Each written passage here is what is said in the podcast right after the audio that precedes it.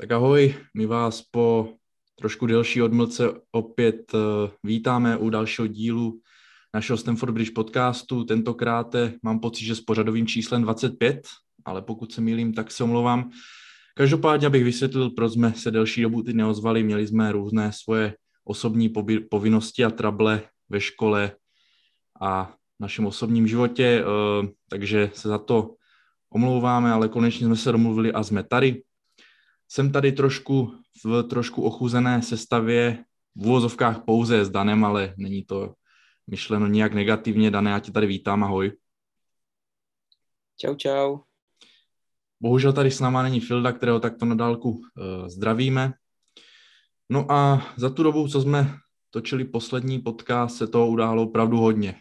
Ty výkony a to všechno, co se děje kolem Chelsea, opravdu jako na houpačce a emoce skáčou z negativních do pozitivních a tak dál, takže prostě možná i takový bude tento podcast.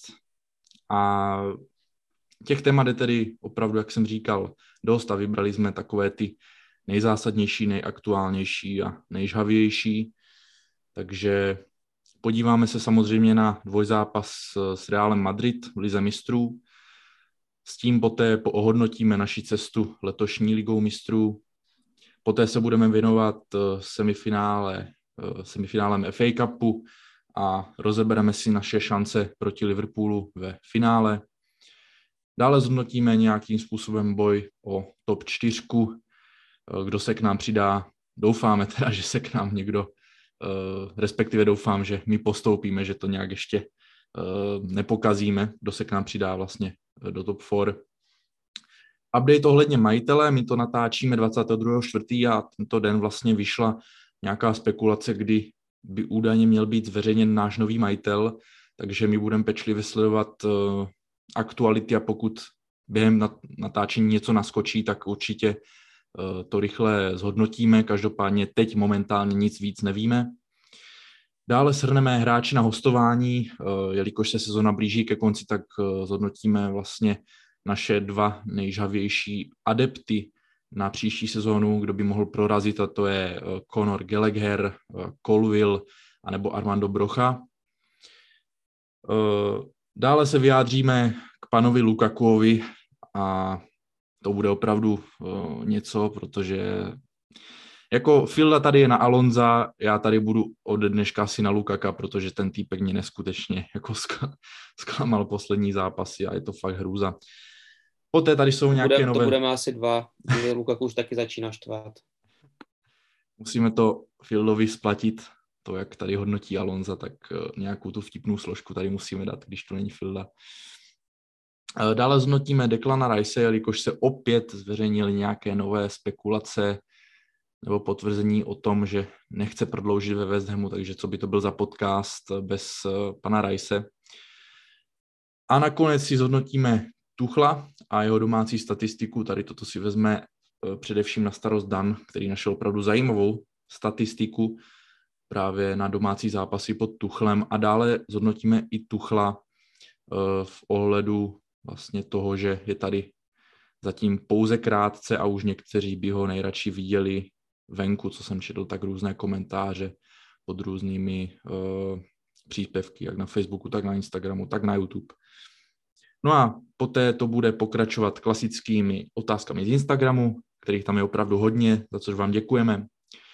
A zakončíme to přestupovými spekulacemi. Takže já jsem se teď vykecal dost a Dane, pojďme začít teda tím zápasem s Realem Madrid. Eh, asi vezmeme tak trošku eh, oba dva, ale budeme se spíše zaměřovat asi až na ten, na ten druhý zápas. Každopádně Pojďme krátce začít tím prvním zápasem. Ono se to hrálo uh, už celkem dávno a není to až tak aktuální, takže nebudou tady ty naše klasické rubriky nejlepší, nejhorší hráč a jenom tě poprosím o nějaké tvoje uh, pocity z toho prvního zápasu s Realem Madrid. Tak jo, jdeme na to. Díky za vyčerpávající úvod. Jo. o, co se týče toho prvního zápasu, tak to je jednoduché. Prostě obrovské chyby v obraně, včetně největší chyby Mendyho. Jako hodně lidí říkalo třeba, že jsme hráli špatně ten zápas, ale podle mě ten náš výkon nebyl až tak špatný, jenom nás prostě pohřbily ty individuální chyby. Protože první poločas si myslím, že byl vyrovnaný, možná byl Real trošku lepší. A v tom druhém jsme prostě Real prakticky do ničeho nepustili, kromě té naší chyby. A myslím si, že neby to brzkého gólu v druhém poločase po chybě Mendyho, tak jsme klidně prostě ten zápas mohli dotáhnout do remízového konce, protože nějaké šance tam byly, tlačili jsme Real, Real se pořád nedostal jako nějak za půlku už potom, protože to ani nepotřeboval, stačilo jim to bránit. A jak říkám, ten výkon podle mě nebyl optimální, ale nebyl tak hrozný, jak jsem třeba od několika lidí slyšel. Spíš nás fakt byly ty individuální chyby a obrovská individuální kvalita zakončení benzemy. Hmm. Takže tak jsem to viděl a co na to říkáš ty teda? No, jako ten zápas, jak říkáš, nevyhrál Real Madrid, ale vyhrál ho Benzema.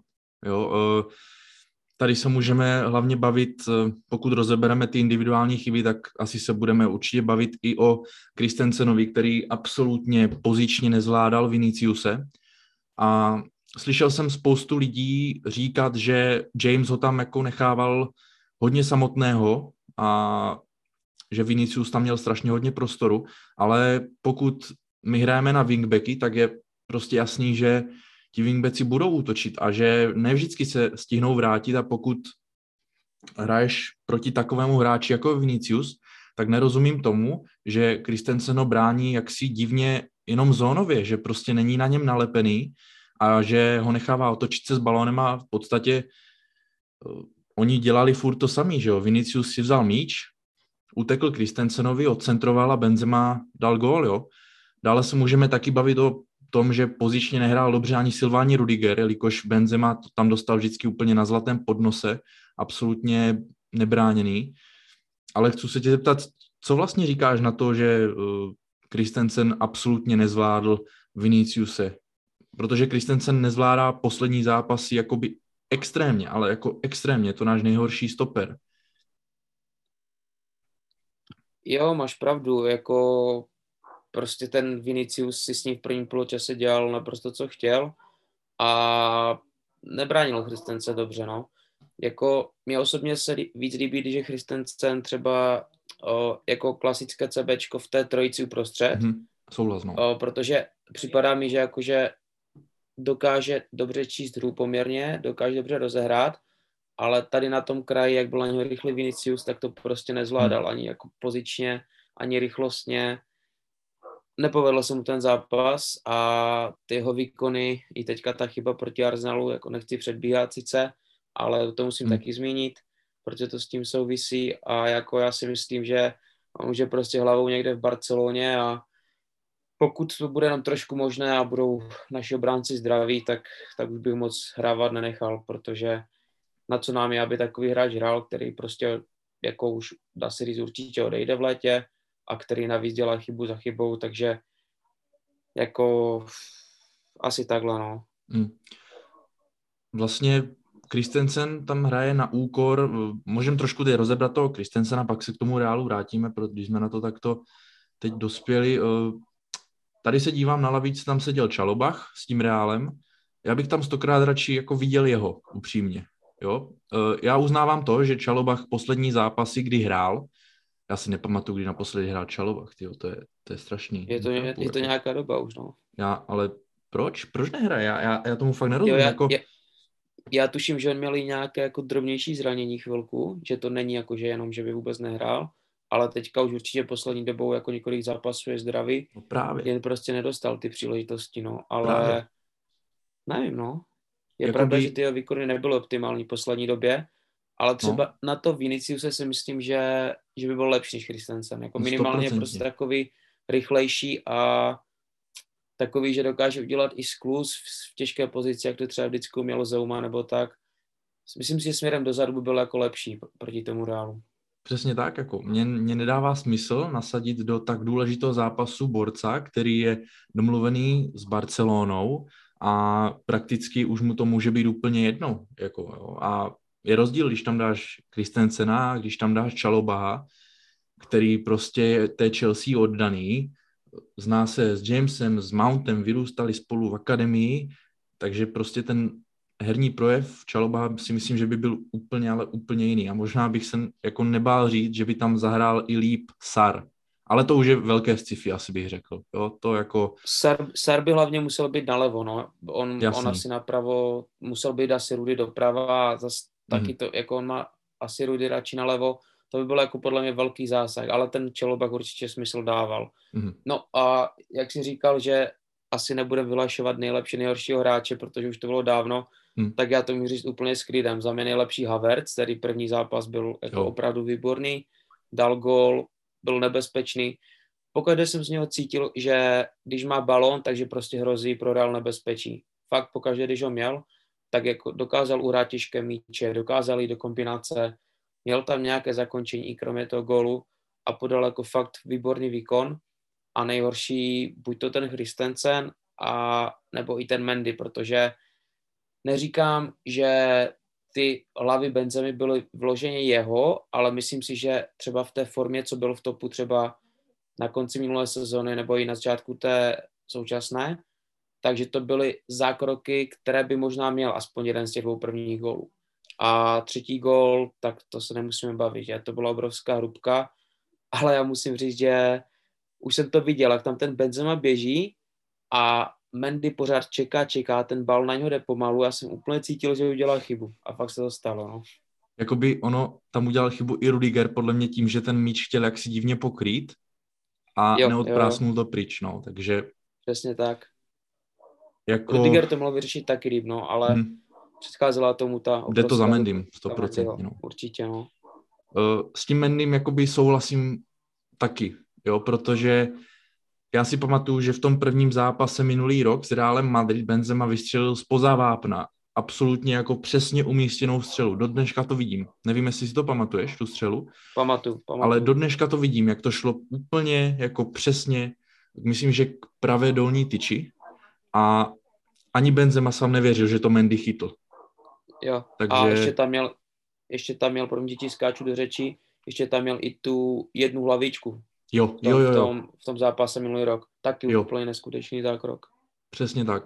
A určitě jako souhlasím s tím, že Mendy jako ve formě minulý rok by aspoň jednu střelu tady z těchto jako určitě měl.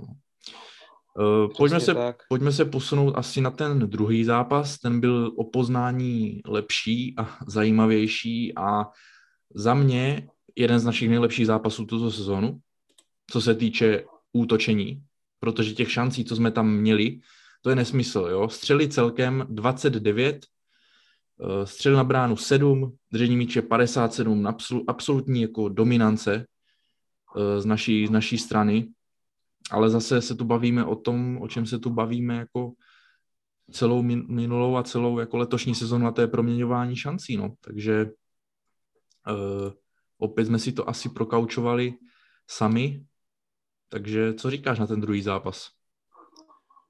Tak já začnu trošku z obecná. Já jsem ten den, kdy se hrála odveta, měl narozeniny a celý den jsem tak nějak cítil, že ještě není prohráno a že to bude boj. Všem kámošům, co faní Reálu, tak jsem jim říkal, oši, ještě není vyhráno, uvidíte, že Chelsea má na to sílu to zvrátit. Ještě jsem věřil, že když mám ty narozeniny, že prostě nějak jsem to cítil, že to ještě mm. bude zajímavé, což se nakonec potvrdilo a o to víc mě samozřejmě potom mrzelo to, jak vypadly, ale ty si říkal jeden z nejlepších zápasů sezóny, ale za mě upřímně to byl jeden z nejlepších zápasů Chelsea, co jsem vůbec kdy viděl za nějakých, já nevím, 15 let, no skoro 20 let fandění, protože... O jako tom se nemůžu hádat, říct, jako máš asi Je pravdu. to divné říct po tom, co jsme nepostoupili, ale to byla naprosta dominance.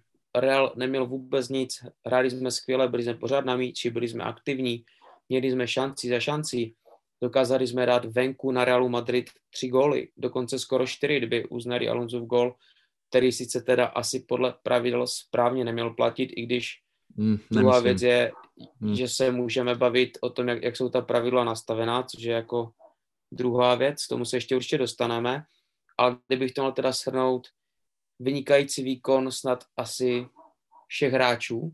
Fakt jakože Kante. Kante jediný trošku zavinil i ten gól a nebyl úplně na tom hřišti nejlepší, ale jinak výborný výkon od všech hráčů. A je to opravdu velká škoda, no. Takže namrzelo to to víc, že to už, už skoro bylo v kapse, o to víc, že to bylo v den narozenin, ale co se dá dělat, je to fotbal a ne vždycky postoupí to lepší. Jakoby je to jeden z těch zápasů, kde když třeba, když třeba já se teď uh, trošku to stáhnu třeba na Arsenal, díval jsem se teď uh, na hodnocení Arsenal Fan TV po zápasu se Southamptonem, nebo teď s někým, když měli teď ty tři prohry v řadě, tak nějaký ten zápas říkali, že kdyby aspoň na tom hřišti nechali všechno a prohráli, tak nebudu naštvaný. A toto je přesně ten příklad. My jsme ten zápas sice vyhráli, ale vypadli jsme, jo? Tím pádem jsme prohráli, ale nebyl jsem nějak extra naštvaný, protože jsem byl fakt pišný na nás, že jsme předvedli takovýto výkon proti takovému soupeři na jejich stadioně. Bylo to opravdu fakt parádní a chybilo nám 15 minut od toho, aby jsme udělali jeden z nejlepších comebacků v historii Ligy mistrů. Takže takže tak, jinak eh, co se týče těch hráčů, které si jmenoval, tak Kante určitě byl jeden z těch, od kterých jsem čekal daleko víc. Tady v těchto fázích, to jsou ty jeho fáze, kdy on prostě ovládne celé hřiště. Letos to bohužel nevyšlo. Eh, Právě to jsou zápasy, v kterých on vždycky exceluje. No. Přesně, přesně tak. Eh, naopak excelovali tady jiní hráči, kteří byli pod palbou mírné, někteří pod palbou větší kritiky, třeba Eh, Timo Werner, u kterého asi strávíme ještě nějakou dobu v tomto podcastu, anebo mě hrozně mile překvapil Ruben Loftus-Cheek, který byl za mě jako jeden z nejlepších na hřišti. Jo, takže... Přesně tak. A plus bych přidal oblíbené, oblíbence od Fieldy Marcose Alonza, který včetně prodloužení naběhal 15,5 kilometru. To nejde, to, to já, já tomu nevěřím. No jako pozor, on, on je extrémně pomalý, ale Jo. On jako dokáže, dokáže běhat, no. Je, o, ne rychle, ale, ale, ale jako dlouho docela, jo. A musím uznat, že jako fakt běhal. To šlo vidět, že ten zápas mu celkově sednul. Jako, mně se líbil ten zápas. To si myslím, že i kdyby s nám natáčel Filda, tak by za ten zápas pochválil. No, úplně nevím, ale jako asi jo. Asi jo, asi jo. uh, jako ten zápas byl smolný, tím bych to asi uzavřel, nicméně byl krásný. Jo, takže... Ještě mám k tomu jednu věc. Uh, taková zajímavost, co, co jsem četl u toho Alonzového gólu. Uh, asi opravdu dle pravidel neměl platit, ale ta pravidla jsou nastavená úplně hrozně, protože on si tu ruku neměl kde dát, dal si to tam od vlastního těla, což jako normálně ruka nebývá, s mhm. výjimkou toho, když přímo potom vystřelí a dá gol, což se bohužel stalo, ale druhá taková perdička, že kdyby on přihrál a dal gol někdo jiný, nebo klidně vystřelil a někdo to tečil a gol, a gol padl, tak platí. Takže prostě borec si to dá od těla, nechtě lehce do ruky, kterou neměl kde schovat, vystřelil a dal gol, neplatilo. Kdyby vystřelil úplně stejně a jenom to někdo tečil, nevím, prostě břichem, tak ten gol platí. To je prostě podle mě špatné nastavení pravidel, to ať se na mě nikdo nezlobí. Je to při nejmenším jako zvláštní. No. Když se nad tím člověk zamyslí, tak to v podstatě nedává smysl, protože v obou těch situacích padne gol, že jo. Takže, ale těch dír, těch pravidlech novodobých je daleko víc, ale toto je opravdu, opravdu k zamyšlení. Každopádně pokud se budeme bavit ještě dál o nějakých hráčích, můžeme to klidně už zmínit teď, tak eh, znovu zrozený Timo Werner. Co na to říkáš? Tak Timo Werner, díval jsem se na statistiku, z posledních čtyř zápasů má, pokud se nepletu, 4 plus 3.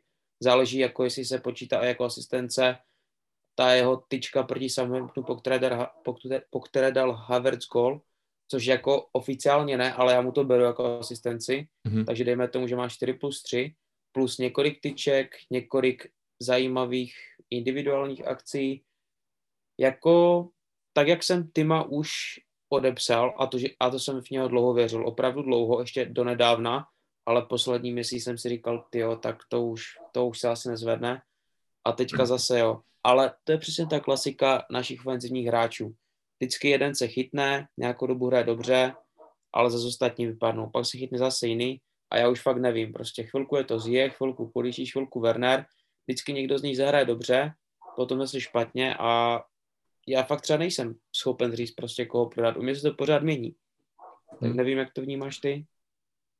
Já to mám úplně stejně. Uh, o Wernerovi tady bylo veřejné mínění, že vlastně je to trhač obrán, že neskutečně eh, otevírá hru pro další prostě možnosti a tak dál. Eh, byl chválený, potom ho každý nesnášel nějakou dobu a teď ho zase jako vyzvihujeme a chceme, aby zůstal. Já říkám to, že pokud tady tuto formu vydrží do konce sezóny, uvažujme nad tím, jo? nechejme si ho. Neříkám nechejme si ho, ale uvažujme nad tím. Pokud je to zase nějaký záblesk, já nevidím důvod, proč by takový hráč takovým platem tu měl prostě být. Jo. Takže eh, Jo, to samé, jako, no. to samé můžeme říct jako o Pulišičovi, který ale to období temna má už tak strašně dlouho, že Pulišič je momentálně hráč, kterého chci absolutně hned vidět pryč, protože pokud vlastně, já teď nevím, jestli to bylo ve druhém nebo v tom prvním zápase, kdy přišel na hřiště Pulišič, myslím si, že ve druhém, a ne, to je jedno, prostě já v jednom z těch... Ve druhém určitě a v prvním se nejsem jistý, ale ve druhém nastoupil a nepředvedl vůbec nic. Každopádně on nastoupil s číslem 10, jo, na hřiště v semifinále Ligy mistrů. S, s číslem mojeho nejoblíbenějšího hráče po Peťovi Čechovi, který kdy byl v Chelsea.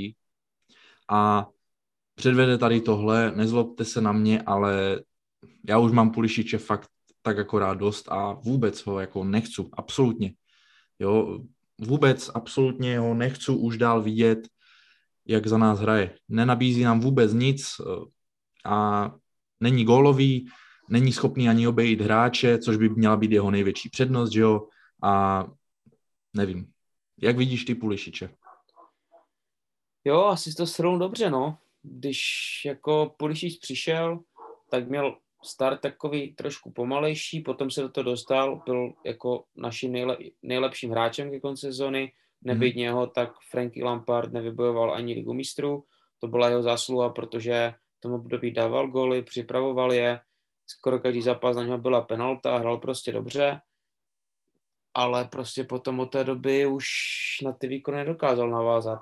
A jak říkáš, eh, když přicházel, tak já jsem prostě viděl jeho největší sílu v nějaké rychlosti, mrštnosti, hře jde na jednoho, to, že dokáže obejít hráče, teďka Přesně. není nic z toho prostě schopen udělat. A jako do toho, když připočtu, jak často bývá zraněný a všechno, za mě teďka momentálně je na odpis on, prodal by jeho, no. Zjecha Wernera by zatím nechal asi a Purišiče prodal, ale to se říkám, zase může změnit, jako tady, tady ta no, otázka No, u Purišiče se to nemění už jako hodně dlouho, ale zase musíš uznat. To Když jsme pravda, tady měli Pulišiče, který je ve formě.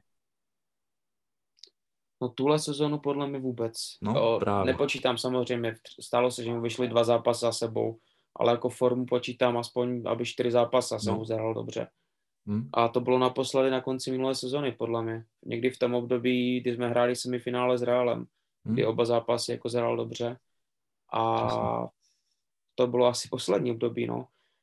No, asi, asi se přesuneme nějak na to zhodnocení letošní ligy mistrů naší, tak jestli můžu začít, tak nebudu to samozřejmě probírat zápas po zápase, tu skupinu nějak jenom shrnu. Tam bych asi vyzdvihnul dva zápasy s Juventusem, o jeden, který jsme prohráli, což, což mě jako překvapilo. Věřil jsem, že Juventus porazíme, ale to jsme potom to jsme se potom vykoupili v tom druhém, kdy jsme vyhráli 4-0 a byl to zase jeden z našich nejlepších zápasů sezóny. To jsme byli tehdy na vrcholu. O, pamatuju si, že jsme v té době vedli ligu a po tomhle zápase jsem si říkal, tyjo, tak teďka jsme možná nejlepší tým na světě. Vedem ligu před City a Liverpoolem, neskutečně jsme smázli Juventus, o, ve studiu byl tedy Schmitzer, nevím s kým taky nás strašně chválili a od té doby potom přišel ten lehký pád. A hlavně, co se stalo v tom zápase, zranil se Chilwell. A to si myslím, že právě je jakože ten hlavní problém, co nás stalo, to jsme začali padat. Takže k tomu, k tomu tě ještě potom nechám vyjádřit, ale potom, když přijdu na to čtvrtfinále s Dil, tak nebyly to úplně nejlepší výkony, ale prostě postupili jsme, myslím si, že jsme to relativně v klidu pohlídali a pak ten dvoj zápas s Rálem, to už jsme se bavili, to už, to už asi nic, tak co říkáš ty na to zhodnocení naší poutí ligou mistrů tento rok a zajímá mě hlavně především ten zápas s Juventusem, hmm. kdy jsme vyhráli. Jako, když vezmu v potaz uh, celou tu ligu mistrů, tak za mě spokojenost. Jako my jsme minulou, pokud bychom minulou sezónu uh, tu ligu mistrů nevyhráli a došli bychom třeba do semifinále nebo finále a nevyhráli, tak furt si myslím, že jsme extrémně spokojení. Takže to, že jsme tu ligu mistrů vyhráli, je jenom takový bonus k tomu, že nás každý minulou sezonu odepisoval. Takže já úplně nejsem zklamaný letos z ligy mistrů, protože minulý rok jsme ji vyhráli a prakticky jsme neměli nikomu nic co dokazovat, protože jsme to vyhráli jako naprostí outsideri ve všech ohledech minulý rok. Takže eh, tato liga mistrů se prostě nepovedla a navážu tady na to, co si říkal, byla ovlivněna hlavně eh, tím, že nejen liga mistrů, ale samozřejmě celá sezona byla ovlivněna těmi zraněními a jedno z těch hlavních je určitě Chilwell, protože pokud eh, jediný backup, co máš nalevo, je Alonso, tak dobře, hraje některé zápasy celkem slušně, ale Chilwell je prostě Chilwell. Jo. Chilwell je za mě jeden z nejlepších levých obránců na světě a to, co nabízí on, Alonso zkrátka nenabízí. Jo. Je stejně golový jako Alonso, a dozadu je daleko, daleko, daleko, daleko, daleko lepší než Alonso. Takže Chilwell je obrovská ztráta a úplně jsem zapomněl, tyjo, že to je tak dávno, že se zranil a že už je to taková doba. Tyjo, to, je, to je fakt hrůza. To je fakt hrůza. Je mě to strašně líto, protože ta forma, kterou měl minulý rok, ty vole, to jako... To... Jo, letí to, no.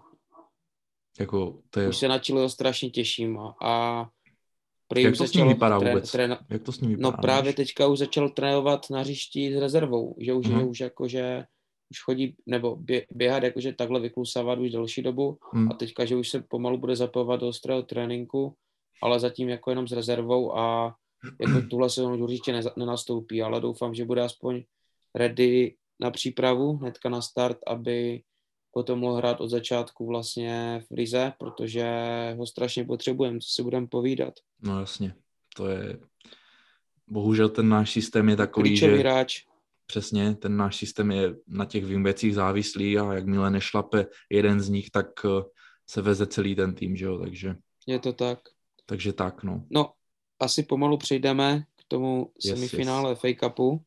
Pojďme jsme hráli proti Crystal Paris o, tak za mě to bude asi krátké, protože já jsem bohužel ten zápas neviděl, ale jsem rád, že dal gol Loftuschík a údajně, co jsem slyšel, tak podal opět i dobrý výkon, za což jsem rád.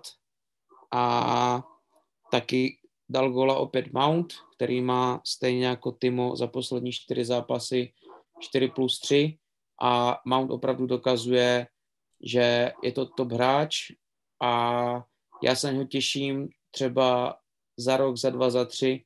Jsem zvědavý, kam až se může vytáhnout, protože jako za mě, když bude pokračovat tak, jak pokračuje, nevím, jako jestli třeba může vyhrát někdy zlatý míč, protože ta konkurence je velká, ale klidně může být prostě pro nás důležitý třeba tak, jak byl Eden Hazard a předvádět podobné výkony. Myslím si, že úplně klidně. Jako má 10 gólů, 9 asistencí, což je jako neskutečná krása. Premier League jenom. Takže, jo, jo. A u něho to není jenom o tom, on dokáže bránit, on se no, vrací, určitě, on jasný. prostě ty akce rozjíždí a kolikrát třeba o, padl gol tak, že on tu akci jako rozjel, že, že neměl gol ani asistenci, ale pod, podobně jak Hazard, prostě taky on třeba těch gólů asistenci neměl tolik, ale on dokázal na sebe navázat dva, tři hráče, povodit je, někomu přihrál, ten někomu přihrál a padl gol, že? Takže vlastně neměl gol ani asistenci, ale prakticky ten gol vymyslel a tohle je taky vlastně vlastnost, kterou Mount má. Stoprocentně. Ale uplakaný fanoušek Arsenalu ti řekne, že Emil Smithrow je lepší a že Mount dává góly a asistence jenom proti Norviči, takže je to zbytečný asi to zmiňovat. Je to tak, je to tak. To mě neskutečně štve tady tohle. Jako. A ty si, ten, ty si ten zápas viděl, nebo ne? Já jsem ten zápas viděl a musím říct, tak ho, že... Tak ho klidně nějak zhodnoť teda ty aspoň. Musím říct, že to byl prostě klasický zápas proti Crystal Palace. Jo. Crystal Palace proti nám hráli tuto sezonu už po třetí, pokud se nepletu, že jo, a po každé ten zápas mi přijde úplně ten samý. Že kdybys mi pustil tady tento a řekl, že toto je to semifinále FA Cupu, tak já ti to uvěřím prostě, protože Crystal Palace jako všechen respekt jim, jo, Vieira tam odvádí pěknou práci, když jsem tomu vůbec nevěřil a podcastu před sezonou se mi odepisoval na sestup, tak prostě každý ten zápas jsme přijeli a tady tento zápas nebyl, nebyl žádnou výjimkou. Uh, Loftus Cheek uh, si dal konečně gól, zasloužil si ho, protože ty výkony byly fakt dobré uh, a dál bych to už asi opravdu víc nerozebíral. Byl to klasický zápas proti slabšímu soupeři, kdy oni byli zalezlí a nic se prakticky nedělo. Každopádně chtěl jsem se pobavit o tom, jak vidíš naše šance proti Liverpoolu, protože já jsem pozitivní fanoušek, jo? já vždycky věřím, ale tady, ty vole, jako proti Liverpoolu, nevím, upřímně, fakt, fakt nevím, jaké tam ty šance máme. Po tom, co jsem viděl teď s Arsenálem, nevím, ještě ten náš prokletý FA Cup, který prostě asi nikdy už nevyhrajeme. Fakt, fakt nevím. Jako takhle, určitě Liverpool bude ohromně těžký soupeř, bude určitě favorit, ale potvrdilo se to i teď proti Realu, potvrzuje, to, potvrzuje se to prakticky po každé, že Tuchel umí ty hráče prostě nachystat na ten velký zápas. To samé bylo v finále Carabao Cupu, kdy jsme prostě Liverpool přihráli, byli jsme lepší, zasloužili jsme si to podle mě víc tu výhru, ale bohužel to nevyšlo. Nicméně s Liverpoolem jsme hráli tento rok třikrát, ani jednou jsme nebyli horší. Řeklo bych, že jsme spíš byli většinou lepší. První zápas jsme s nimi remizovali, kdy jsme celý poločas hráli v deseti, do té doby jsme byli jednoznačně lepší. Druhý hmm. zápas, hmm. divoký přestřelka, prohrávali jsme 2-0, do poločas jsme srovnali na 2-2, taky asi zasloužená remíza, možná bych řekl, že jsme byli i o chlub lepší. A poslední zápas, teďka ten Carabao Cup finále, zase vyrovnaný zápas, šance na obou stranách, my snad tři neuznané góly, nebo kolik bylo Liverpoolu jeden neuznaný gól. Zase myslím si, že jsme byli o chlup lepší, takže tři zápasy, jako Jasně. tři, no. vlastně, vlastně tři remízy, když to tak řeknu, a s tím, že jsme vždy byli o chlup lepší. Takže hmm. já si myslím, že klidně to můžeme vyhrát a navíc nevěřím a nechce se mi věřit, že by jsme prohráli s Liverpoolem druhé finále poháru. Já prostě věřím, že když jsme to první prohráli, že ať se děje, co se děje, že to druhé vyhrajeme. Takže jako fakt jsem pozitivní a věřím nám na to finále. Jako já jediné, co nechci, je, aby Liverpool vyhrál ligu, ligu mistrů a pak jako má už Carabao Cup a ještě by vyhrál FA Cup, to jako fakt si nepře... Ne, to, to by nešlo. Kdyby Liverpool vyhrál quadruple tento rok, tak o tom budou mluvit dalších 100 let. To, to jak, by bylo jak, jako... Jak tady budou naše, naše pradětí, nebo jak to nazvat, tak jako to budou pořád vzpomínat, protože prostě to se ještě nikomu nepovedlo, dost možná se to nikomu nepovedání a já jako jenom fakt se modlím, ať se to nepovede Liverpoolu. To je katastrofická představa. zrovna ještě Liverpool je klub, kterému to jako opravdu nepřeju. No. Takže snad já jim, se nestane. Ale já jim ani tu ligu vůbec nepřeju. Jo, upřímně. Já taky protože ne, radši City. O, když máš City, City, máš City, tak City je prostě klasika, jo. Guardiola tam vládne už nějakou dobu tu ligu, takže to nikoho nepřekvapí, jo. Ale zase to vyhrál Liverpool a zase jo, Liverpool, jo, my jsme jo, to říkali jo. a tak dál, prostě ne, ne. A hlavně, hlavně City nemají žádné fanoušky, takže když to vyhrajou, tak prostě bude ti to jedno, protože nikdo nebude machrovat, bude kryt. Všichni budou v klidu, protože já osobně znám os, jakože jedno fanouška City, jako dobré, s tím to nějak přežiju, On je z Marzu nebo z Kama? Tak... No, někdy to tak vypadá, ale... ale ne, sorry. no, jako máš pravdu, někdy, někdy to tak je. Ale no, prostě doufám, že to vyhraje City.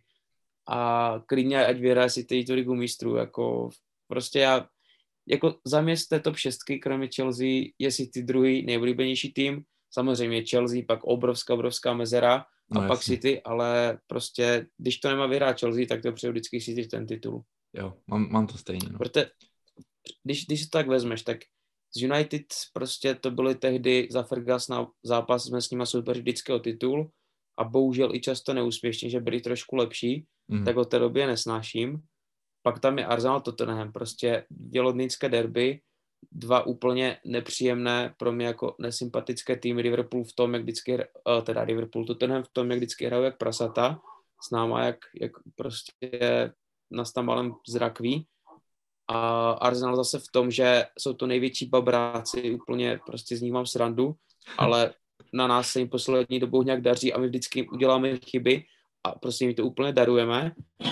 A pak je tam vlastně Liverpool, který jako připadá mi třeba ty sezóny, co, jak vyhráli titul, že třeba Vary tlačil, rozhodčí tlačili a, a i často proti nám prostě, když hrajou, tak nejsou lepší, ale vyhrajou třeba nějakým smolným okamžikem nebo špatným rozhodnutím rozhodčího, tak ty taky nemám rád. Asi ty prostě, si ty mi prostě vyloženě nějak nevadí, no. Mám, mám to úplně stejně. Takže tak.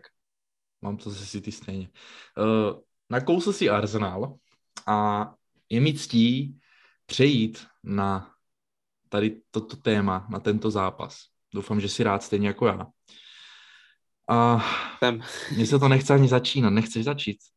jako, uh, začnu. Začnu. Začni, děkuju. O, prostě zase ten jeden z našich zápasů, které umíme, o, ve smyslu toho, že prostě přijde zápas s Arsenalem, který je úplně z formy, který z posledních, já nevím, čtyř zápasů prohrál tři, nebo z pěti čtyři, nebo něco takového. My hnedka jim nabídneme prostě gol, kdy Christensen s hlavou v Barceloně, to tam přihraje někde, že to sotva letí, tak Ketiach, odchovanec a bývalý hráč Chelsea. Nové zrození Andriho, Edin Ketia. tak nějak hráč, který prošel akademii Chelsea, tak, tak borec, který zakopává prostě, když běží a nevím, prostě mi se jako fotbalista Ketia vůbec nelíbí, za mě nemá kvality a dá nám dva góly, dva góly, které jsme mu darovali. No tím to začalo, naštěstí jsme dokázali rychle srovnat, sice taky jako gól po haluzi, ta střela týmová nebyla dobrá, ale tak, jak má celou dobu neštěstí, tak teďka to točilo, měla aspoň jednou štěstí. No potom druhý gól, to byla zase ta chyba, že se to tam podráželo, to, to, jako, to bylo Sarův gól zase si myslím, kdy to měl jako na noze a mohlo to odkopnout. Neříkám, že to mělo pod kontrolou, ale prostě myslím si, že tamhle třeba Ridiger, tak to dokáže vyřešit. Zase Ketia gol. Opět uh, no, to, byl možná, to byl možná třetí až, ne? Uh, Smith Rowe dal druhý. Jo, Smith Rowe druhý. No tam to bylo taky takové prostě, to nevím, jestli byla vyloženě ničí chyba jako takhle, ale spíš, spíš nějak asi pozičně, jak, no, že, že jste to jako nerozebrali úplně. Jo, ten pak byl ten třetí, to jsem říkal, ale vlastně předtím ještě na 2-2. Opět Mount krásně zapresoval, dobrá přihrávka a spigol. No, potom ten třetí gol je jich darovaný a penalta. No, penalta úplně vymyšlená, ještě když je tam VAR, nechápu, že se to prostě neopraví. Saka ho chytne za ruku, drží ho, spadne a je to penalta. Chápu, že na první pohled to jako penalta vypadalo, taky jsem si myslel, že asi jako mohla být, ale jako když je tam ten VAR a dá se to odvolat, tak já nechápu, že se to neodvolalo. Neříkám, že by to něco změnilo, golu bychom asi nedali, stejně bychom nejspíš prohráli, ale prostě stejně nechápu, že to byla penalta. Hmm.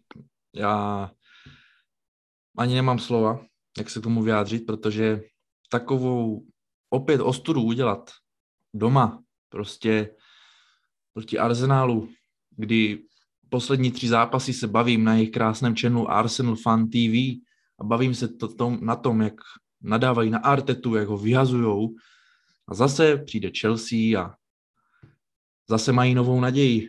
Zase jsme jim dali naději na top 4 a nevím, já jako fakt upřímně teď nevím, jak bych se k tomu nejlíp vyjádřil, k tomu zápasu.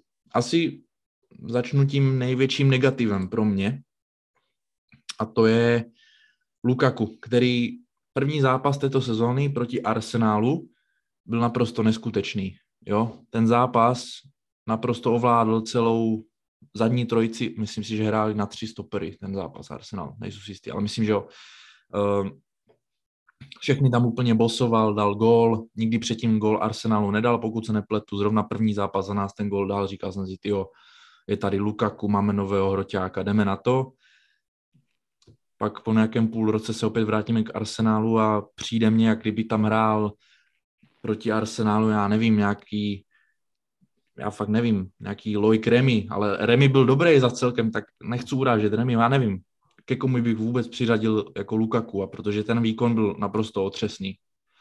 Uh, takže už jo, nejhorší hráč můj je asi jasný, je to pro mě Lukaku. Uh, jak máš ty nejhoršího hráče? Kdo se ti nelíbil ten zápas?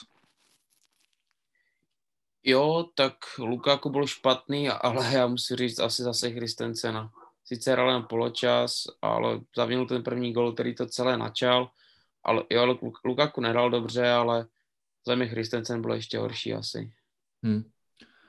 Zase ale představ si, že máš tady smlouvu s Barcelonou, že prostě máš to jasný a to je zase, zase to za mě jde trošku i za, jako za Tuchlem, že ho tam vůbec jako postavil. Když viděl, jak hrál proti Reálu, ví, že to má s Barcelonou dohodnutý, nepří, ne, nehážeš to trošku i na Tuchla? Jako... No, trošku Nešlo to vyřešit o, trošku líp? On, on i sám Tuchel říkal, že, jakože, že tu sestavu asi nezvodil nejlíp. Chápu, že chtěl třeba nechat Silvu odpočinout, který má své roky, ale v momentě, kdy nemohl hrát Rittiger, tak Aston Silva měl hrát. Prostě jeden z těch dvou musí hrát vždycky. Jakmile nehraje ani jeden z těch dvou, tak ta naše obrana je prostě marná. Vždycky jeden z těch dvou za mě musí hrát. A v případě, kdy měl Rudiger problém s, třísli, s tříslama, tak prostě ten Tiago tam měl jít od začátku. Naprostý souhlas. Jako no, ono na stoperovi vyhrál i James napravo, že jo?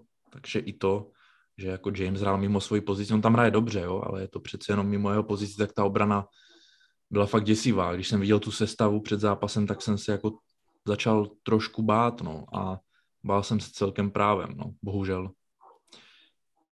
Uh, jo, jo, tak jak říkáš.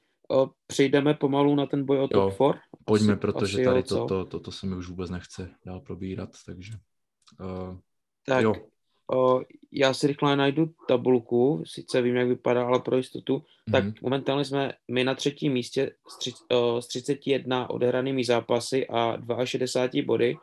To znamená, že máme náskok 5 bodů na Tottenham i Arsenal a k tomu zápas dobru. Takže opravdu věřím, že to třetí místo už si v klidu pohlídáme. Doufám, že se teda nic nestane a opravdu tak bude. Potom za Arsenalem a Tottenhamem je Manchester United, který má 54 bodů, to znamená o 3 body méně než ty dva týmy a ještě má o zápas navíc odehráno. A pak je tam ještě teoreticky West Ham, který má 52 bodů a taky 33 zápasů, stejně jako United, tudíž o jeden zápas víc než Arsenal a Tottenham. Takže jako můj pole je takový, že třetí místo v pohodě uhrajem a o čtvrté místo se prostě pobije Tottenham Arsenal, a upřímně nevidím tam šanci ani pro United, ani pro West Ham, aby tam o to ještě zabojovali. Už spíš Tím, to vidím pro West Ham, než pro United, upřímně. Jo, jo, tak nějak no, taky. Ale kdybych měl říct, jestli Arsenal nebo Tottenham, tak věřím spíš Tottenhamu a to ze dvou důvodů. Kane a Son mají formu tak, jak tomu bylo dříve, což jako tuhle sezonu Son má celou formu, Kane dlouhou dobu neměl a teďka mají dobrou formu oba. je výborně, Kane, jako, musím uznat, to že je, dobře.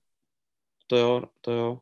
Takže to je podle mě první faktor a druhý faktor je prostě Conte, což je top trenér a věřím mu určitě víc než Artetovi a jeho Arsenalu. Takže já si osobně myslím, že my v klidu hrajeme třetí místo, o čtvrté místo se pobije Tottenham s Arsenalem a že to čtvrté místo ustráží Tottenham.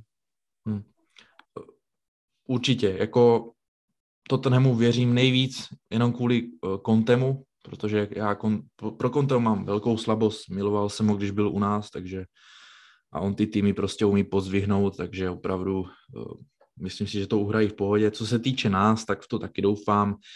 Ale zase, když si vemeš, a i kdyby nás třeba měl, nedej bože, Tottenham předběhnout, tak co se stane, že jo, furt ta Liga mistrů bude, takže, takže tak, eh, ale když se dostanu Manchester United nebo West Hamu, tak jak jsem říkal, to už víc bych věřil tomu West Hamu, protože já se teď trošku specializuju na Manchester United a malinko, jako se mi zdá, že ten klub je absolutně mimo. Ten klub neví vůbec, co má hrát a ti hráči, co tam jsou, tak vůbec nehrají pro Manchester United. A všechen respekt jako Chelsea všem, ale prostě Manchester United je opravdu obrovský anglický klub, možná z největší historií. A je to škoda, upřímně, že tak to hrají, protože vždycky ty zápasy z United měly jinačí grády, když hráli o trošku víc líp, takže United jsou pro mě úplně jakože úplně mimo a možná si myslím, že je předběhnou i Wolverhampton jo, třeba, takže, takže tak, no. Uh, to jsme teda rychle zhrnuli tu top 4 a pojďme se přesunout. Máme tady teda toho majitele, ale pokud se nepletu, tak nic nevyšlo, že jo? Žádná, žádná, žádné oznámení nebo něco takového. No, pokud se to nestalo během poslední půl hodiny, tak, tak nemělo by být ještě oficiálního nic. Já se mrknu, ale... Tak já to teda zatím nějak o, jo, řeknu jo. k tomu něco. O, vlastně dneska ráno vyšla na povrch informace, že nej, blí, ve velice blízké době, možná i dnes, by měl být oznámen nový majitel Chelsea. To se teda zatím asi ještě nestalo. O, Kaja to teda ještě dohledá, ale pokud to nestalo v poslední půl hodině, tak, nic, tak nic ještě tady nic. není. Tak doufám, že, že se to stane během víkendu nebo co nejdřív, protože už by to chtělo za prvé skrz ty sankce, za druhé, ať můžeme podepsat konečně Ridigra, což se nám snad povede, a, a taky, ať prostě už máme nějakou jistotu a víme, na čem jsme. Já osobně teda jsem četl, že Todd Bailey a Hans-Jörg Wyss, že jsou hodně sebevědomí ohledně toho a kdybych měl říct jako kdo si myslím, že to vyhraje, tak si myslím, že to budou právě oni. A upřímně bych si to asi i přál, jakože v začátku samozřejmě se, moc, se mi to moc nelíbilo, protože je ten Bailey američan a ten Vys zase jako starý děda, který o, neměl rád jakože Abramoviče a o, chtěl to údajně koupit jenom kvůli tomu, aby zbavil Abramoviče klubu, ale pak se začaly jako verovat další informace, kdy o, by měl dosadit jako docela zajímavé lidi, kdy by se mělo jet hodně přes o, techniku a data a fungovat to podobně jako v Liverpoolu, což vidíme, že funguje v tomhle smyslu dobře, že vždycky koupí někoho za rozumné peníze a ten hráč jim tam prostě sedne a hraje. Takže prý, prý taky představili nejlepší pr- plány na přestavbu Stanford Bridge. O, ten Bailey se byl i dívat na zápas s Realem Madrid, tuším, takže vypadá, že, že by to s trochou štěstí mohlo být jeden z těch lepších amerických majitelů a nemusel by to být ten typ jako Krenke nebo Glazrovci, kteří prostě o, ten fotbal moc jako asi neberou vážně a mají ho spíš jako biznis. Takže když to shrnu, tak myslím si, že to konsorcium teda Bellyho jsou největší favoriti a za mě jsou to taky jako majitele, které bych preferoval. Tak co, co na to říkáš ty? Já jednoduše a stručně mám to taky takhle. Mně se tam líbí ta myšlenka toho, té analýzy těch dat.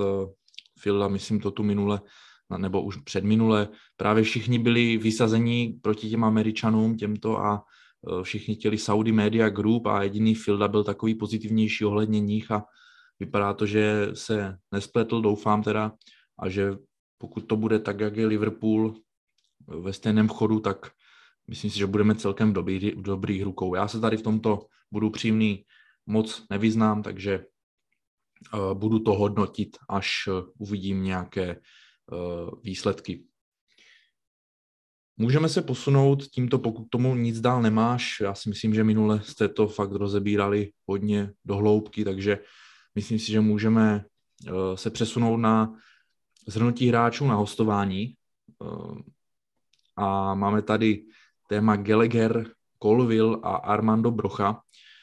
Spíš než uh, nějaké ty jejich přednosti, které jsme tady taky už několikrát zmiňovali, tak mě zajímá to, Eh, jak vidíš jejich zapracování vlastně do našeho týmu? Jestli by tam třeba takový Gallagher měl potenciálně nějaké místo, když si teď vezmeme v potaz to, že Loftus chytá formu, eh, spekuluje se tu o Riceovi, Chuamenim a tak dál, tak jestli by Gallagher vůbec jako měl nějaké to místo v té sestavě, protože nechtěl bych ho úplně vidět jako nějakého squad playera na FA Cupy a tak dále.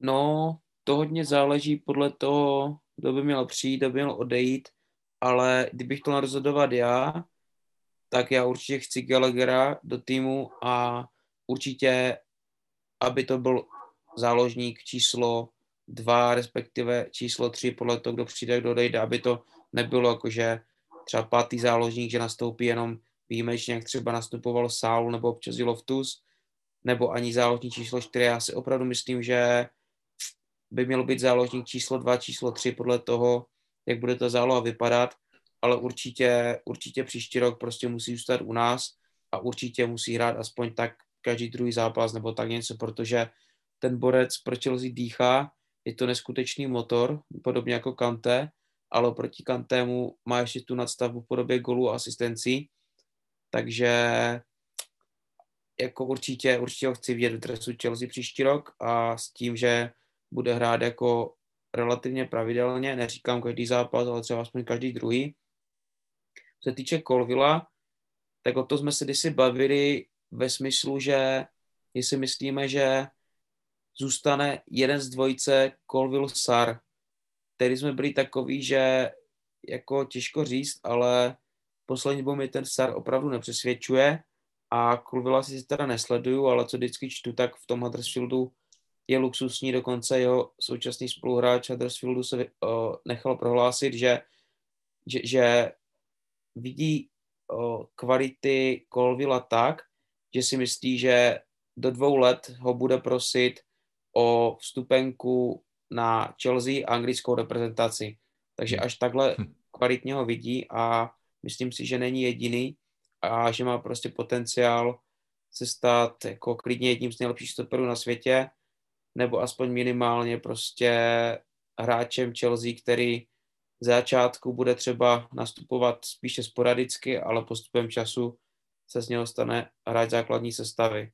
A poslední Armando Broja, o, za mě skvělý hráč ve skvělém věku, vzhledově i herně mi připomíná trošku Kostu, což je dobře, protože v Chelsea vždycky tyhle typy útočníků prostě byly dobré. Co si budeme povídat, on je ten Drogba, hlavně v mladším věku, byl občas takový jako trošku hajzl, a než se jako potom uklidnil. A prostě přesně tihle útočníci, o, takový ti důrazní, zákeřní, občas jako i trošku jako na hraně toho, co je dobré a co ne, tak prostě takovým útočníkům v Chelsea jde a já bych tomu Brojovi strašně věřil, nebo Brochovi, těžko říct, jak se to čte. Uh, a optimálně bych byl jako nejradši, kdyby Lukaku odešel, protože už s ním fakt ztrácím trpělivost a prostě byl jednička Havertz a dvojka Broja. Takže to je moje, to je můj pohled na tyhle tři hráče a zajímá mě teda, co na to říkáš ty.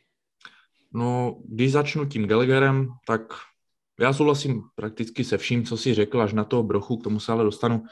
Uh, Gallagher je pro mě určitě taky typově velice podobný Kantemu. Díval jsem se na zápas Crystal Palace Arsenal a ten pressing, co on dělal, jako tolik, kolik toho uběhal, jo, to prostě fakt bylo neskutečný a je to fakt radost se na takového pracovitého hráče dívat, jak, tomu, jak i tomu týmu, kde je na hostování, jo, který ti může být úplně jedno, protože víš, že tu šanci v té Chelsea fakt dostaneš, ale když tam jezdíš i na konci sezóny za tým, který máš prostě na hostování a nemusí ti na něm záležet a jezdíš tam každý, každý zápas po prdeli, je to fakt, fakt super a další super osobnost si myslím, že přibude do naší kabiny, takže Gallagher paráda.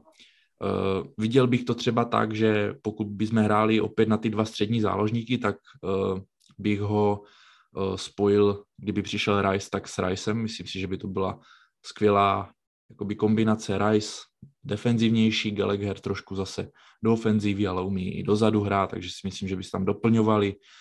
Sem tam by naskakoval Kante, jelikož už stárne a nezvládne celou sezónu, každý zápas, takže myslím si, že by to bylo ideální. V tomto případě mi musel odejít, ale že jo, asi nejspíš Jorginho. Na tom se no, asi ale všichni počkej, shodneme. trošku zapomínáš na, na našeho nejlepšího záložníka tuhle sezónu, Mateo Kovačič. Mateo Kovačič, jasný. taky no. velké slovo. Uh, určitě, no. Malinko jsem se tady asi nechal unést, ale zase si nedovedu úplně představit Geleghera s Kovačičem, víš, vedle sebe. To je pravda, jako takhle, o, kdyby měl přijít Rice, tak za mě prostě Rice bude číslo jedna, bude hrát každý zápas, Právě. protože to je přesně ten holding midfielder, který nám tam chybí. Který Rice Kovačič pro, a Kovačič by se, by se uh, prohazoval jo, s tím, jo, jo. s Kellegherem, no. Jo. Přesně tak bych to viděl, že prostě Rice by hrál většinu zápasů a s ním by většinu zápasů by se tak točili Kovačič o, s Gallagherem a ostatní by už hráli méně, no, jako upřímně Jorginho bych prodal, i když kvality má a jako je to prostě dobrý hráč, ale je ve věku, kdy se dá ještě dobře speněžit, podle mě týmy z Itálie jsou za něho jako ochotný dát třeba, nevím, 30-40 mega, což si myslím, že by bylo super a stejně tak, kdyby došla dobrá nabídka na Kantého, tak bych prodal klidně i jeho. Ne. Tak na tom se neschodneme, no, ale Neřekl. řeknu ti proč, řeknu ti proč, o, protože jako často bývá zraněný, ty výkony už taky nejsou optimální a hlavně je to hráč, za kterého PSG i v jeho věku a i když bude mít rok do konce smlouvy, je ochotno dát třeba 50-60 mega. A to je prostě jako škoda nevyužít. A kdyby přišel Rice, tak prostě on bude hrát většinu zápasů, pak tam máš Gallagher s Kovačičem, dva skvělí hráči, za mě prostě už lepší než Kante.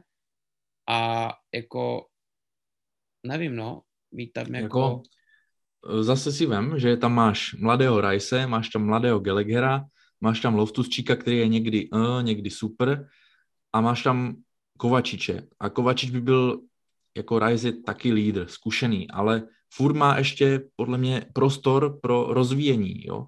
A Kante je zkušený hráč, má přes 30 a kdo líp by připravil Rice Gallagher do pozdější fáze jejich kariér, než jeden z nejlepších středních defenzivních záložníků historie, jo, než Kante. Takže jako tak to Chápu z tohoto pohledu. Pohled, no.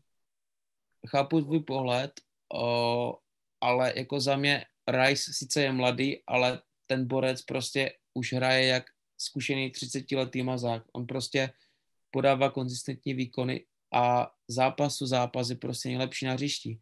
Já, jakože on sice mladý je, ale na těch výkonech a na tom, jaký je lídr, to vůbec není znát. U toho Gallagher s tím souhlasím, ale u toho Rice si myslím, že jako samozřejmě ten se bude, prostě mladý, jako ještě se bude zlepšovat nejspíš, ale to, jak hraje už teď, tak si myslím, že prostě on má všechno už. Hmm. Za, mě, za mě jako je to takhle. A to, že je mladý, to je pravda, ale u něj už jsou ty zkušenosti a ta kvalita taková, hmm. že, že ten věk prostě není problém. Jo, jo, jako vidím ten point a asi se ale shodneme na tom Žoržínovi, že by měl nejspíš odejít. Uh, jo, Žoržíně určitě a Kante by záleželo na, na, na tom, jaká by přišla nabídka. Hmm. Asi takhle. Co se týče Kolvila, tak tam to nebudu rozvíjet, eh, jeho má nasledovaného nejvíc Filip, já se přiznám, že vůbec. Eh, měli jsme tady Tomoriho, Guejho a z Kolvila mi čiší ta stejná energie, jo, hráč v druhé lize na hostování. Hele, ať přijde, Eh, dost, ať dostane šanci a uvidíme. Jo. Já jsem se osobně těšil strašně na Guejo a jsem smutný z toho, jak to dopadlo, takže nebudu se opět nějak extrémně těšit na dalšího takového to hráče, takže uvidíme. A co se týče Brochy, já tady budu trošku opět oponovat a já Brochovi nevidím upřímně za stolik. ty statistiky, které tam má, mm, mně nepřijdou nějak, nějak moc uh, úchvatné, jo, když si to, když si to rozkliknu. Jo, jinak už se můžeš připravovat, uh, jak mi budeš to uh, nadávat, že nadávám na Brochu, jo, takže. pořádku, pořádku. Uh, Brocha tady má 28 zápasech Premier League 6 gólů. Což jako není úplně Plo, plo těch zápasů o, nastupoval z lavičky na druhou stranu. Není Dobře. To, že by hrál, že by hrál pořád základu. A hlavně on je ročník 2001, tuším. Eh, je to, je to dost možný, já se podívám. A jo, 2001, no. Tak počkej, teďka má, teďka má 20 let, protože je mu 20, ano. Září, takže má 20 let a vem si prostě ve 20 letech v Premier League, jako podle mě ve 20 letech Premier League, ve 20 letech v Premier League za Southampton, který jako prostě není dobrý tým. To, co si budeme povídat, jako... prostě většinu zápasů prostě jsou horším týmem. A já si myslím, že ta statistika není uchovatná, na druhou stranu není ani úplně špatná, ale hlavně, já když jsem ten ten viděl a viděl jsem ho hrát, tak prostě hrál dobře. O, víš jak, ono to není jenom o, jo, o číslech, o, o stencích, ale jakože fakt viděl jsem asi třeba plásnu sedm zápasů Southamptonu tuhle sezónu, kdy hrál a prostě byl vždycky skvělý. Viděl jsem ho proti City. Ti obránci City s ním měli obrovské problémy. Uh, on je rychlý, je silný a za mě je to právě přesně ten typ hráče, uh, typ útočníka, kteří prostě v Chelsea bývají dobří. Uh, když u nás jsou jako takový spíš ti techničtí útočníci nebo ti, co jsou jako extrémně rychlí a mají to založené na rychlosti, tak nebývají tak dobří, ale přesně takový typ jak Drogba, Costa, kteří jsou zároveň docela rychlí, zároveň siloví, zároveň i do kombinace, prostě tak trošku od každého něco a hlavně jsou tu takový prostě dříči a rváči, tak to jsou přesně ty typy, které se v Chelsea prosazují a já prostě Brochovi takové hráče vidím hmm. a myslím si, že, že prostě má na tu Chelsea. Určitě, já budu jenom rád, když mě vyvede z omilu, jenom nesouhlasím úplně s tím, aby byl nějak třeba útočník číslo 1-2, jo, aby se pohyboval někdy na, té, na tom rozhraní 2-3, aby jako naskakoval. Jo, to souhlasím, to souhlasím. Jako Víš, já, jsem totiž, já jsem totiž viděl jako názory, že eh, by měl dostat jako on třeba jako post číslo jedna nebo přímý post číslo dva, jo? S tím já úplně jako nesouhlasím tady s tím. Ne, ne, to určitě ne to určitě ne. O, jako bavíme se samozřejmě o tom, když odejde Lukaku, což ty šance, těžko říct, jaké jsou, podle mě až tak velké ne. Ale jakože v optimálním případě, kdyby Lukaku odešel, tak si myslím, že by Brocha mohlo být prostě něco mezi dvojkou a trojkou. Mm-hmm. Jednička byl prostě bez zesporu Havertz a dvojka, trojka právě ten Brocha, plus pokud by někdo přišel, a pokud ne, tak by tam mohl vlastně alternovat Timo Werner. Mm-hmm. Za předpokladu, jo. že teda neodejde. No, jasně, Takže jo. jako, jako určitě ne jednička, jednička určitě ne, ale kdyby byl dvojka, trojka příští rok místo Lukaku a já bych byl asi pro. Tak asi by se určitě rozhodně snažil víc jak Lukaku. A můžeme si myslím rovnou to na Lukaka, na Lukaka přejít a opět jako určitě, tento určitě. podcast uh, jsou tady témata, kdy opravdu fakt těžko hledám slova, když jsem se jako samozřejmě připravoval, ale nevím úplně, jak, jak to třeba uchopit, protože já jsem se na Lukaka prvně netěšil, pak jsem si říkal, jo, je to fyzicky silný hráč, v Evertonu střílel góly, v Manchesteru, Manchester je Manchester, tam prostě dává góly jenom Roncek a to by bylo, aby to nebylo, aby hlavně prostě... Tam měl, hlavně tam měl No, jo, pro mě, ještě jsem chtěl dodat, že, že, že tam tehdy prostě šlo vidět, že má nadváhu. On prostě ten jeho pohyb tam no byl tehdy špatný a tím, se jo, to, tím to bylo jako dost zapříčiněno ty jeho výkony. No, je to tak, no.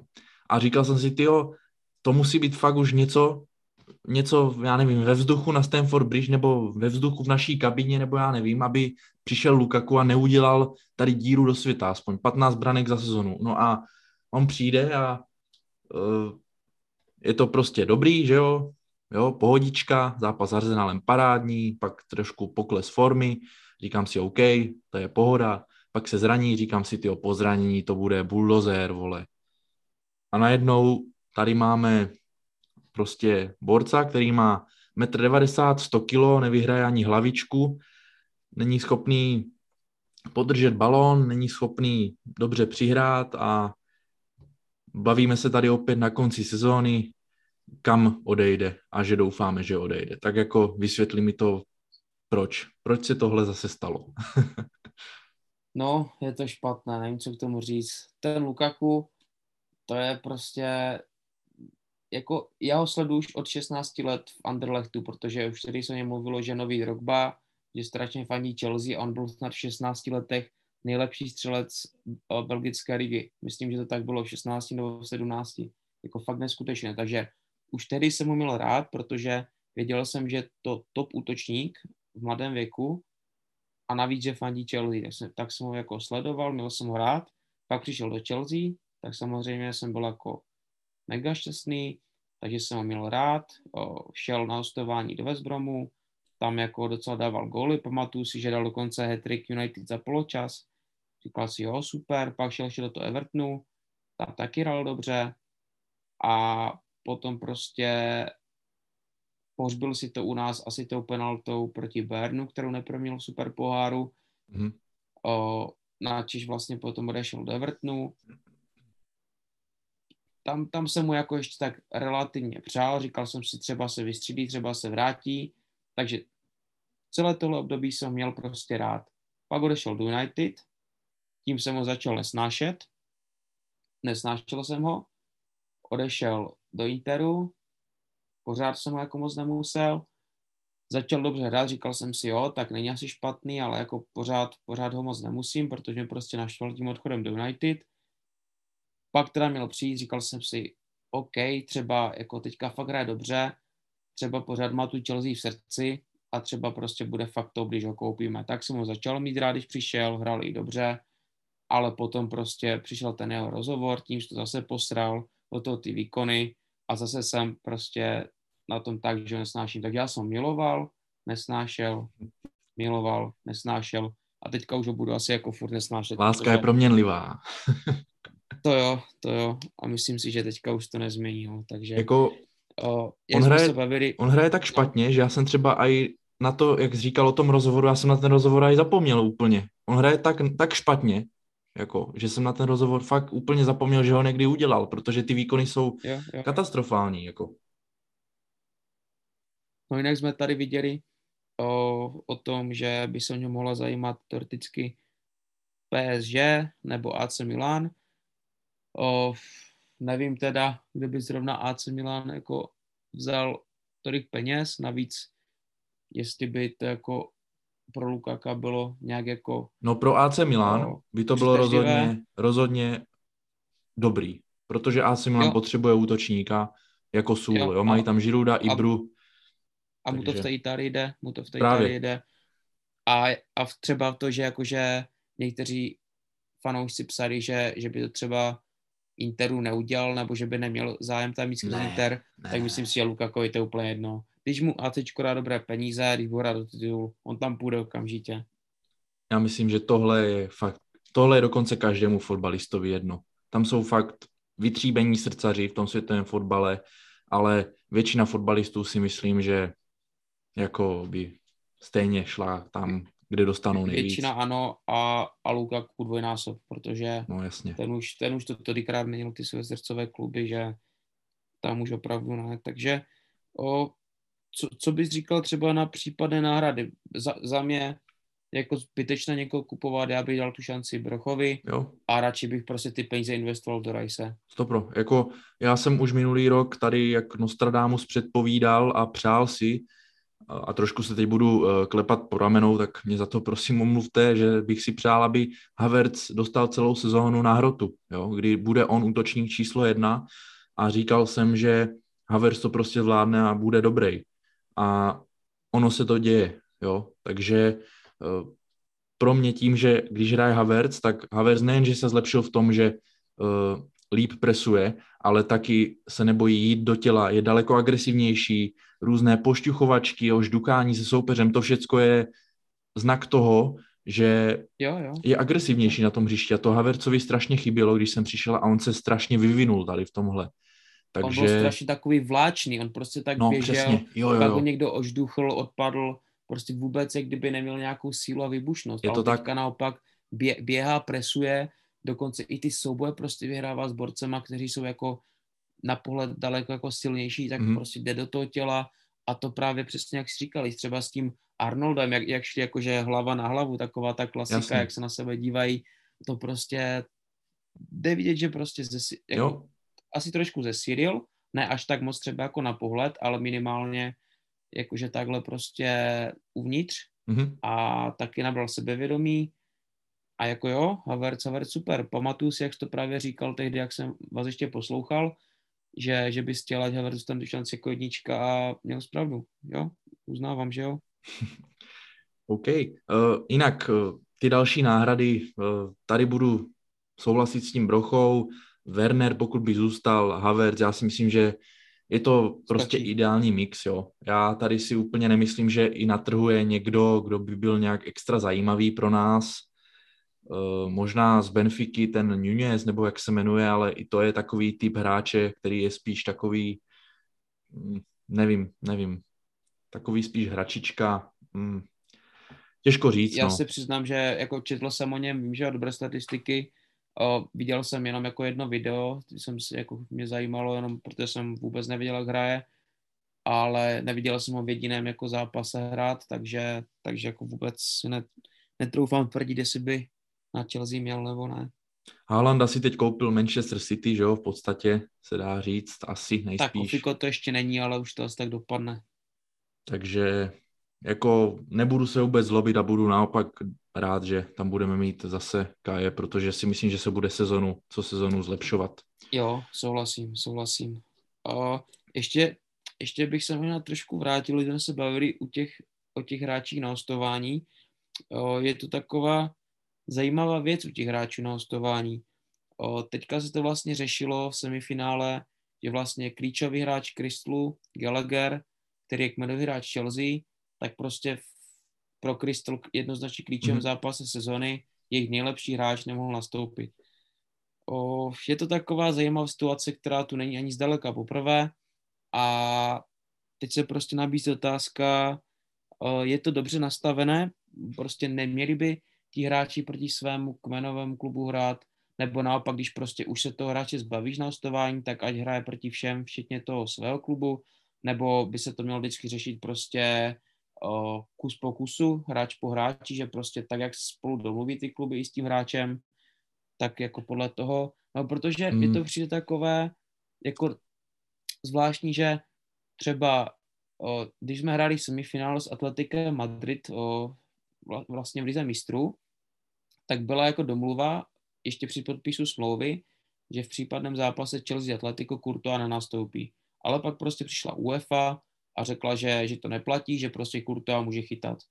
Zachytal výborně, díky němu vypadli. O, podobná věc třeba Coutinho, o, který byl v, v té době hráčem Barcelony, nastoupil za Bayern proti Barceloně a dal jim dva góly. Takže mě zajímá, jestli si myslíš, jako, že měli by ti hráči vždycky hrát, nebo vždycky nehrát proti svým bývalému klubu, nebo prostě bys to mělo řešit jako hráč po hráči, individuálně? Můj názor je takový, že když pošleš hráče na hostování, tak měl bys vědět, co děláš a kam ho posíláš a pokud na něho prostě narazíš v nějaké vyřazovací části nebo v lize nebo tak a dá ti gol, tak co s tím jako uděláš? Ty jsi ho na to hostování poslal a on hraje teď za tam ten tým, takže já si myslím, že pro udržení takové té plynulosti té sezóny a třeba toho, že Gallagher je teď dlouhodobě nejlepším hráčem Crystal Palace, tak za mě bylo trošku nefér vůči němu, že mu to takhle přetrhli a že vlastně se sám mohl předvést proti nám. Jo? Já v tom nevidím vůbec nic špatného a kdyby nám třeba dal hetrik a vyřadil ze fake tak já bych třeba naštvaný nebyl. Ty bys byl naštvaný? Tak trošku jo, protože by nás připravil další jako, trofej, ale Jako jasně, stranu, ale, byl, ale byl, by to, byl by to Gallagher prostě, víš? Jako náš hráč. Jasně, no, ale od trofej jsme přišli. jo, nebyl bych naštvaný tolik, ale jako mrzelo by mě to. No. Takže tvůj názor je teda, že pokud se hráč pošle hostovat, tak hmm. ať prostě proti kmenovému týmu hraje jo. po každé. Za mě, jako, za mě to tak dává smysl.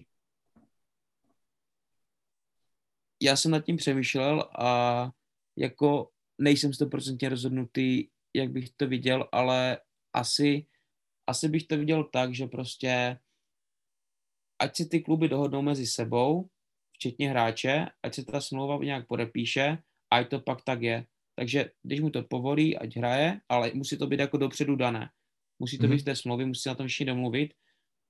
Pokud se domluví jako všichni tři, že může hrát, OK, pokud že ne, tak ne. Prostě je to dohoda tří stran, pokud se dohodnou takhle, myslím si takové jako fair, že prostě vždycky se ty týmy dohodnou a tak to prostě mm-hmm. bude.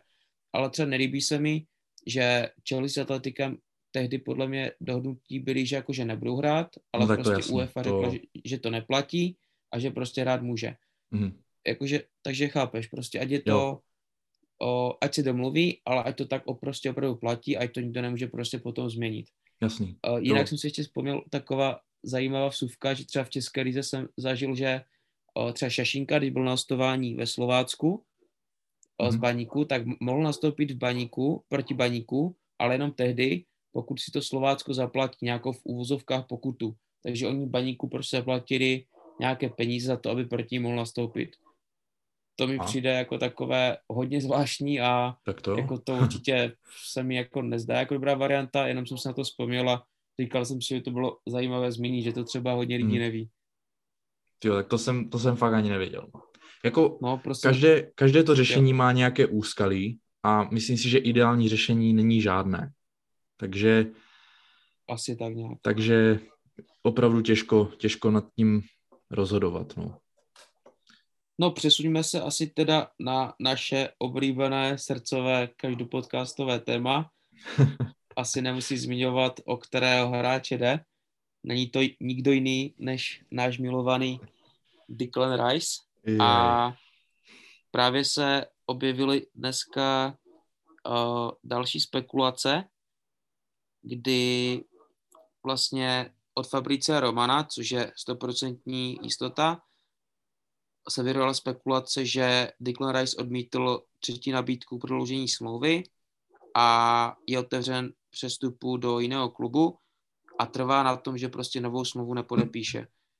Současnou smlouvu má do léta 2004, to znamená, že v létě budou zbývat dva roky do konce smlouvy a se zvědavý, jak tomu vůbec přistoupí, no, jestli, jestli ho prostě prodají, nebo jestli mu budou bránit, o, respektive kolik za něho reálně opravdu budou chtít, jestli fakt kolem testovky nebo méně. A co si myslíš ty, je, je šance přivést Diklena domů už tohle léto, nebo třeba až příští, když bude mít rok do konce smlouvy? Ne, já doufám, že příští už ne. Vždyť to bychom se o tom bavili už třetí rok tady v podcastu, jako si to představ, ne? To jako, kdybychom si udělali nějaký merch, tak tam by musel být Rise jako na tom merči, na tom tričku. Nikdo jiný prostě. To je, jo, souhlasím. To je prostě naše téma číslo jedna a mě už to i trošku unavuje tady tohle neustále, neustálá sága, spekulování, ať už někam přestoupí, ať je to hlavně k nám a jestli to bude do United, tak eh, si ho asi najdu, protože tolik spekulování a toho všeho tady pro nic, jo, aby přišel do United, tak to jako, to, to ne. Ne, Declan, Declan to je prostě náš hráč, ten musí jít k nám. Jako, já si mysl, já to vidím takhle. Já si myslím, že Declan prostě skončí u nás. Že jako na 100% skončí u nás, Jak jenom Lukaku. neví, nevím, jestli tohle léto, anebo až to příští, kdy, kdy bude mít rok do konce smlouvy. Myslím si, že prostě fakt skončí u nás ale nevím, jestli to bude teď nebo až za rok od léta. Ale jako jedno z těch dvou si myslím, že na 100% přijde k nám. A ještě, ještě říkám jednu věc, jestli Declan k nám opravdu přijde, což věřím, že jo, tak okamžitě kupu dres Rice Chelsea. Jako hmm.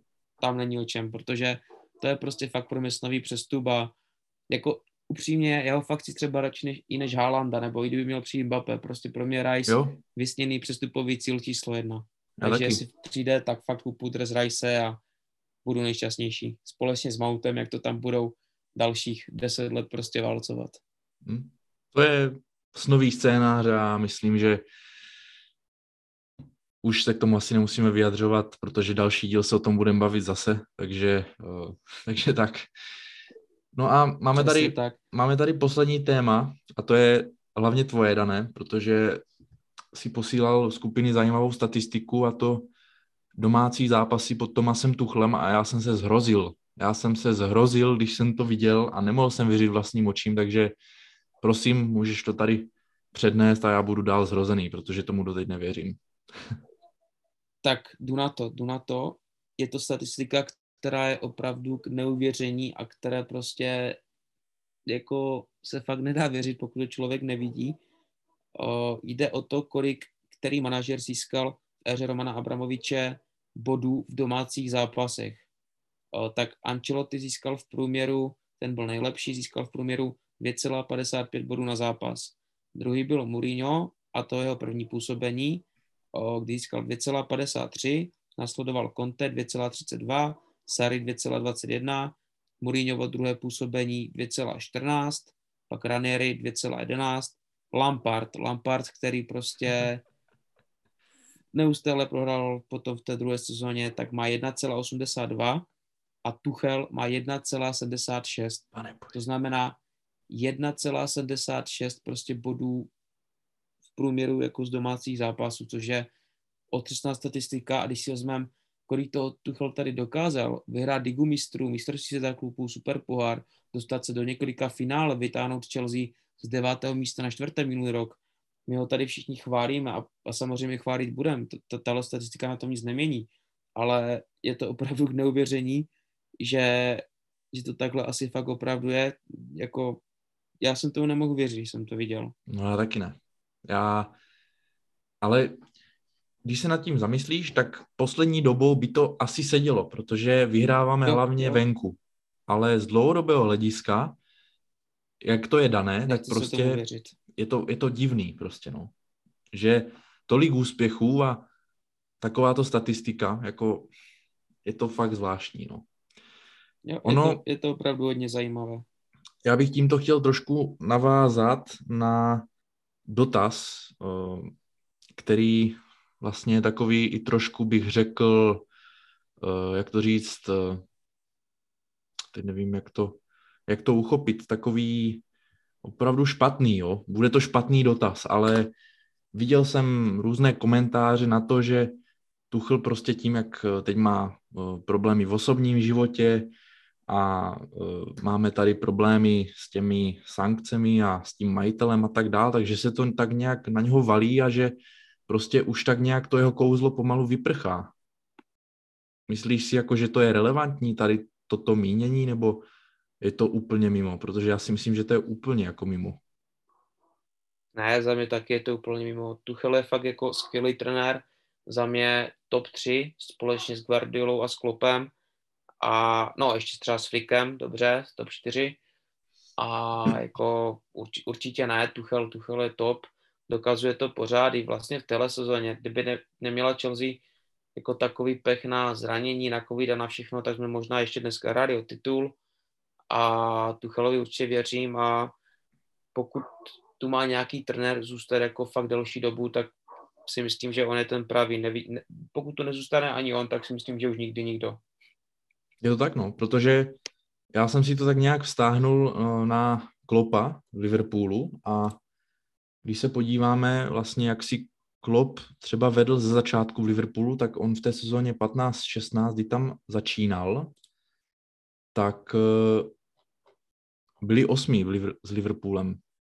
Takže pokud on dostal čas uh, s takovým začátkem, když by ho neměl dostat Tuchel ten čas, případnou teď jako krizí, která teď určitě prostě nastává a uh, ještě určitě nějaké nastanou, tak prostě by to bylo šílenství se zbavit jako takového trenéra, jo, takže uh, v tomto směru určitě taky jsem jako zaskočený, že někdo něco takového může říct na našeho milovaného pana trenéra Tomase Tuchla. Jo, ještě když si vezmeme potaz to, že ten náš tým vytáhl z úplných jako dá se říct, největších potíží, v jakých jsme jako mohli být, tak je to úplná šílenost a absolutně to už nechci nikdy slyšet tady tento blábol, jo. Takže, takže tak, no nic. Uh, myslel jsem si, že ten podcast bude krátký, když jsme tady dva, ale natahlo se to pěkně a ještě nás zbývají otázky z Instagramu, tak Dané, poprosím tě, abys tam nějaké zajímavé vybral, pokud tam jsou. Tak jo, tak o, máme tu dotaz od Tomáše Udatného a vlastně jedná se o dotaz, který už jsme tak trošku řešili, ale ještě bych ho jednou rád zmínil.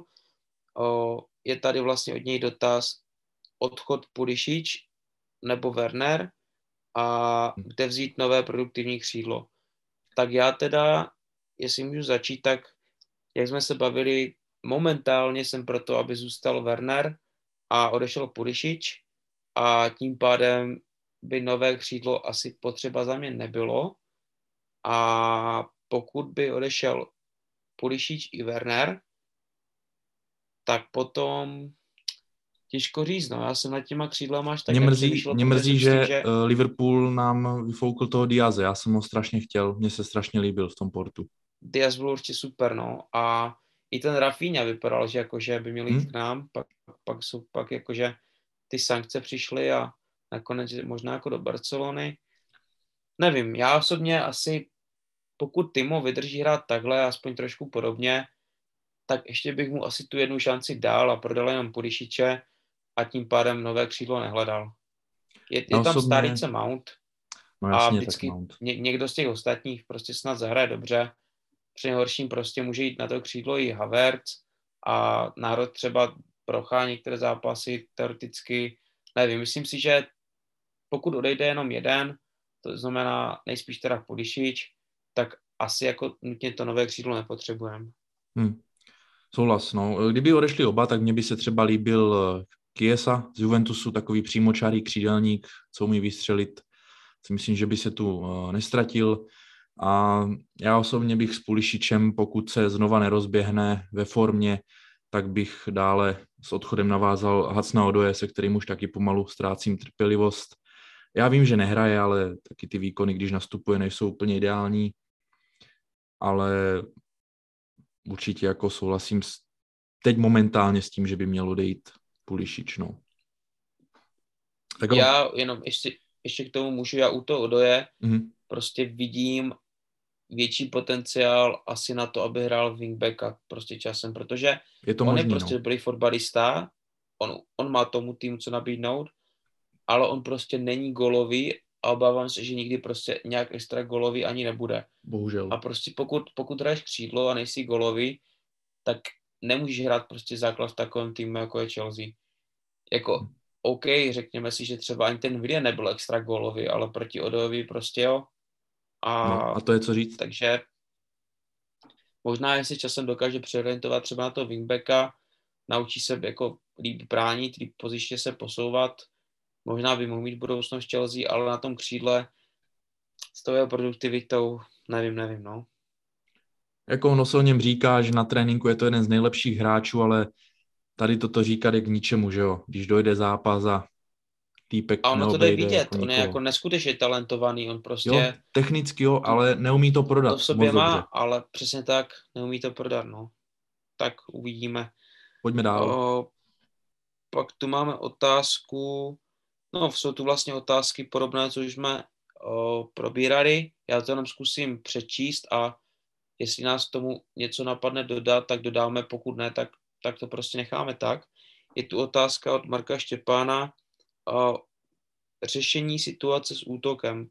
Jak by podle vás mělo vypadat složení útok, útoku v příští sezóně? Tak vlastně jsme to tak nějak říkali. Za mě optimálně Havert jednička, Broja taková dvojka až trojka a společně s ním o, jako Timo Werner taky do určitých zápasů klidně na tom hrotu.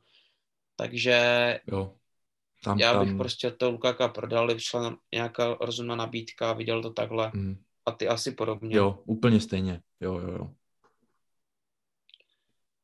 Pak dost návratu na hostování má další sezonu na, na základ. To jsme hmm. taky tak nějak probrali, i když jsme vlastně úplně nemluvili o tom základu, nebo jako jenom částečně. U toho Gallaghera, no, ale jako... Gallagher má na základ, o Broja na základ ne, ale na to, aby zůstal v týmu ano, a Colville na základ ne, ale na to, aby zůstal v týmu ano. Tak to vidím já. Nejspíš jo, nejspíš jo, no.